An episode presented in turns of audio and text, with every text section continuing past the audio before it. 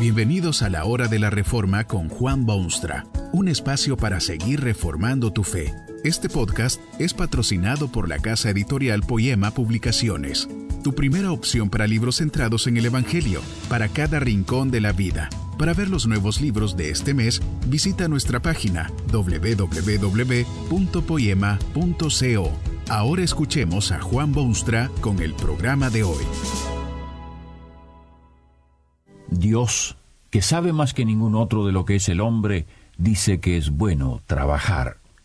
A todos los que su magnífico poder ha redimido y sacado de su condición vergonzosa, Dios les aconseja que trabajen.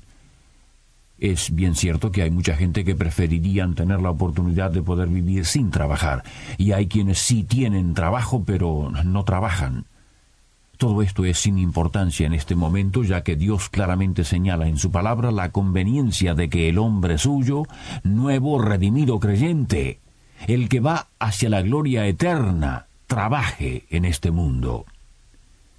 En una de las partes más prácticas de la Biblia, repetidamente Dios impulsa el hábito del trabajo como si fuese algo especial. Hay tres frases bíblicas en el libro de los Proverbios que son otras tantas razones por las cuales el hombre debe trabajar si ha de obedecer a su Creador. La primera orden de Dios indica que hay en el trabajo valores y resultados económicos. Hay mucha miseria en el mundo, hay mala distribución de riquezas, hay sistemas económicos que se mantienen ignorantes de estas realidades y otros que prefieren mantenerse ignorantes porque no tienen solución. Hoy en día preocupa hondamente a quienes piensan un poco porque hay cada vez más gente y dicen cada vez menos recursos.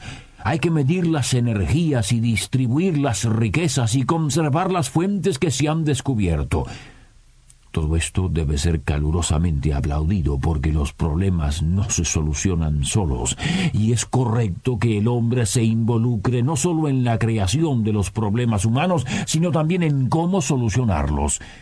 Muchos de estos problemas son extremadamente complejos y no tienen soluciones fáciles y los hombres estarán en estado de debate constantemente sobre estos temas hasta que se produzca el fin del mundo y de la historia. Dios sabe lo difícil que son estos problemas y Dios aplaude estos esfuerzos humanos por solucionarlos.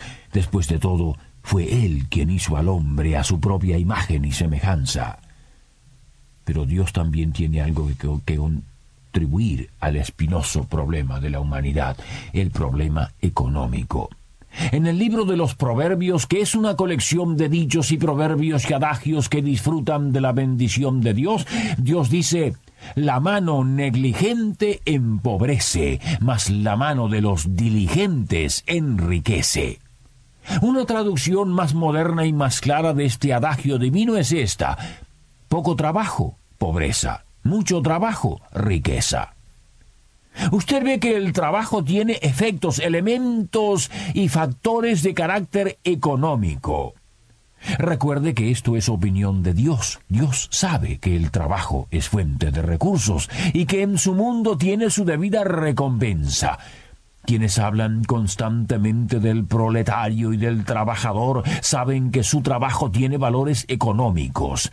Hay mucha gente en este mundo que vive inconsciente de estas preciosas verdades. Consideran que el mundo les debe su sostén, que no tienen necesidad de trabajar por cualquier razón que se hayan inventado, y luego se sorprenden de que estén a los niveles de la pobreza.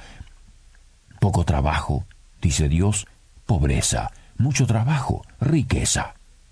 El hombre nuevo que ha sido transformado por el poder de Dios ha descubierto también este secreto y como consecuencia tiene un concepto totalmente distinto de lo que es el trabajo, lo que hace y qué debe hacer él con respecto al trabajo. Es por esta razón que donde hay de esta gente nueva, al lado de otros seres humanos, estos creyentes tienen una tendencia a exceder a los demás y superarlos.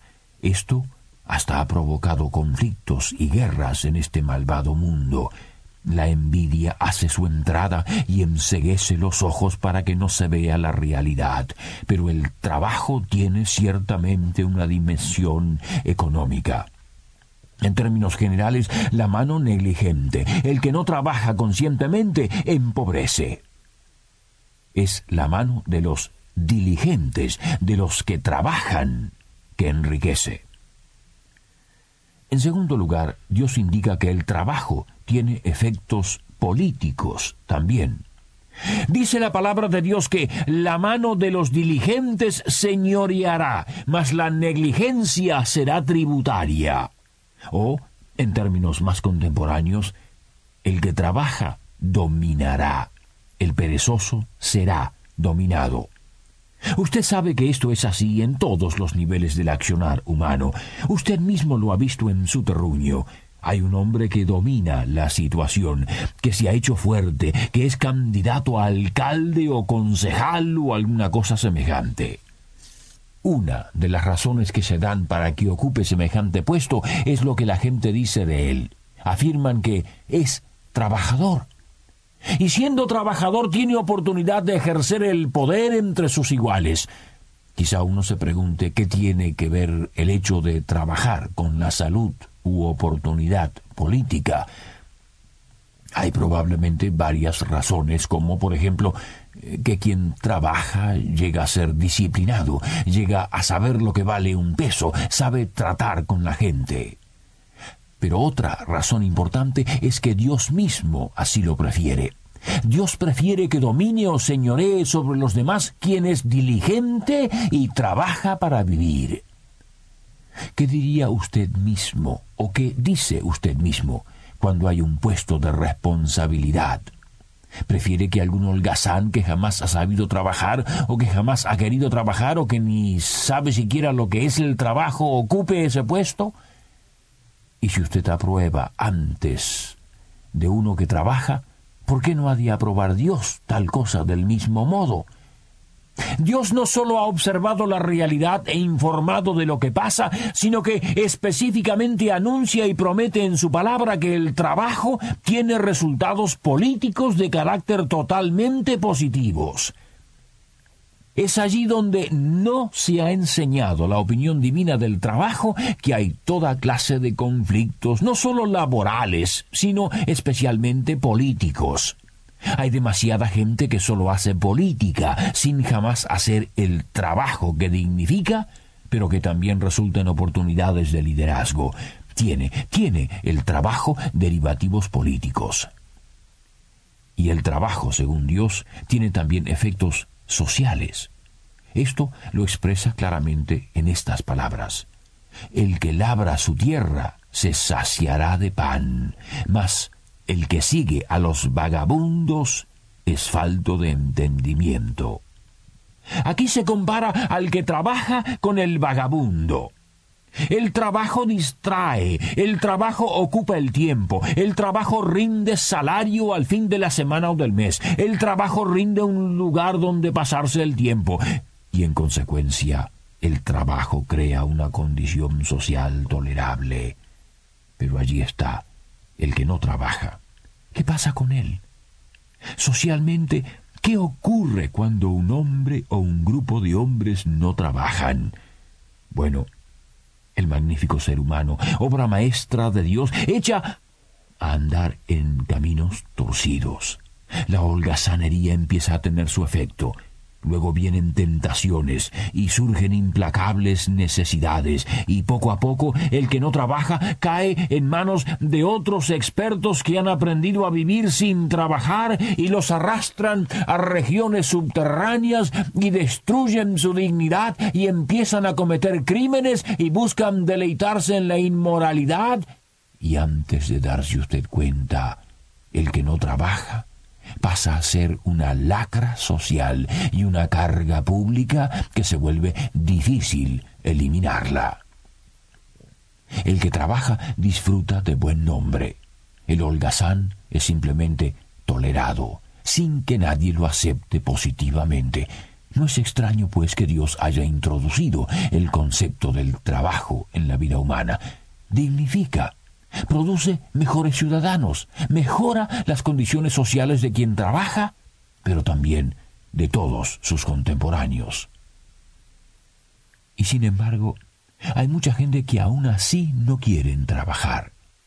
¿Por qué será que, aunque es evidente que el trabajo tiene derivados económicos y políticos y sociales, ¿por qué será que hay gente que darían un ojo de la cara con tal de no tener que trabajar?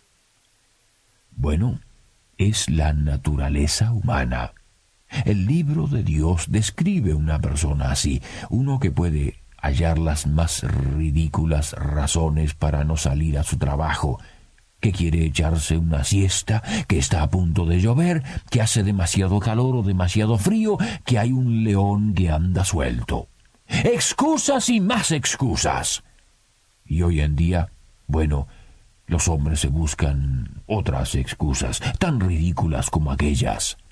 Tal vez usted mismo se ha encontrado con gente así. Dicen que no quieren trabajar porque los sueldos son una miseria, o porque se los trata mal, o porque las estructuras son explotadoras, o porque el sistema no los premia lo suficiente, o porque los intereses creados de otras clases son crueles, o porque hay que ir a luchar en luchas de clases en tierras de opresión. Sea la excusa la que sea, el hecho es que tales personas están dejando de cumplir su cometido en todos los niveles importantes, el nivel económico y el nivel político y el nivel social. El trabajo es medicina preventiva, pero es también medicina que cura. El trabajo es salud y es bienestar. El trabajo es bendición a quien lo hace y resulta en bendición a todos los que lo rodean. El trabajo dignifica, porque es cosa que Dios ha dado al hombre, y Dios sabe del hombre porque lo hizo. Es usted miembro de la nueva humanidad, es hombre nuevo entonces sabe ya que bendito es quien trabaja, porque tiene con qué vivir, porque contribuye al bienestar general y porque produce una clase social que es envidia del mundo. Ojalá tenga usted libertad de trabajar y que libre pueda gritar ¡Viva el trabajo! Que este mensaje nos ayude en el proceso de reforma continua según la palabra de Dios. Si quieres profundizar en la exposición bíblica, puedes buscar más recursos en www.poema.co. Allí encontrarás libros que te ayuden a entender la palabra de Dios y aplicarla a tu vida. Poema, el Evangelio para cada rincón de la vida. Nos vemos en el próximo episodio de La Hora de la Reforma con Juan Bonstra.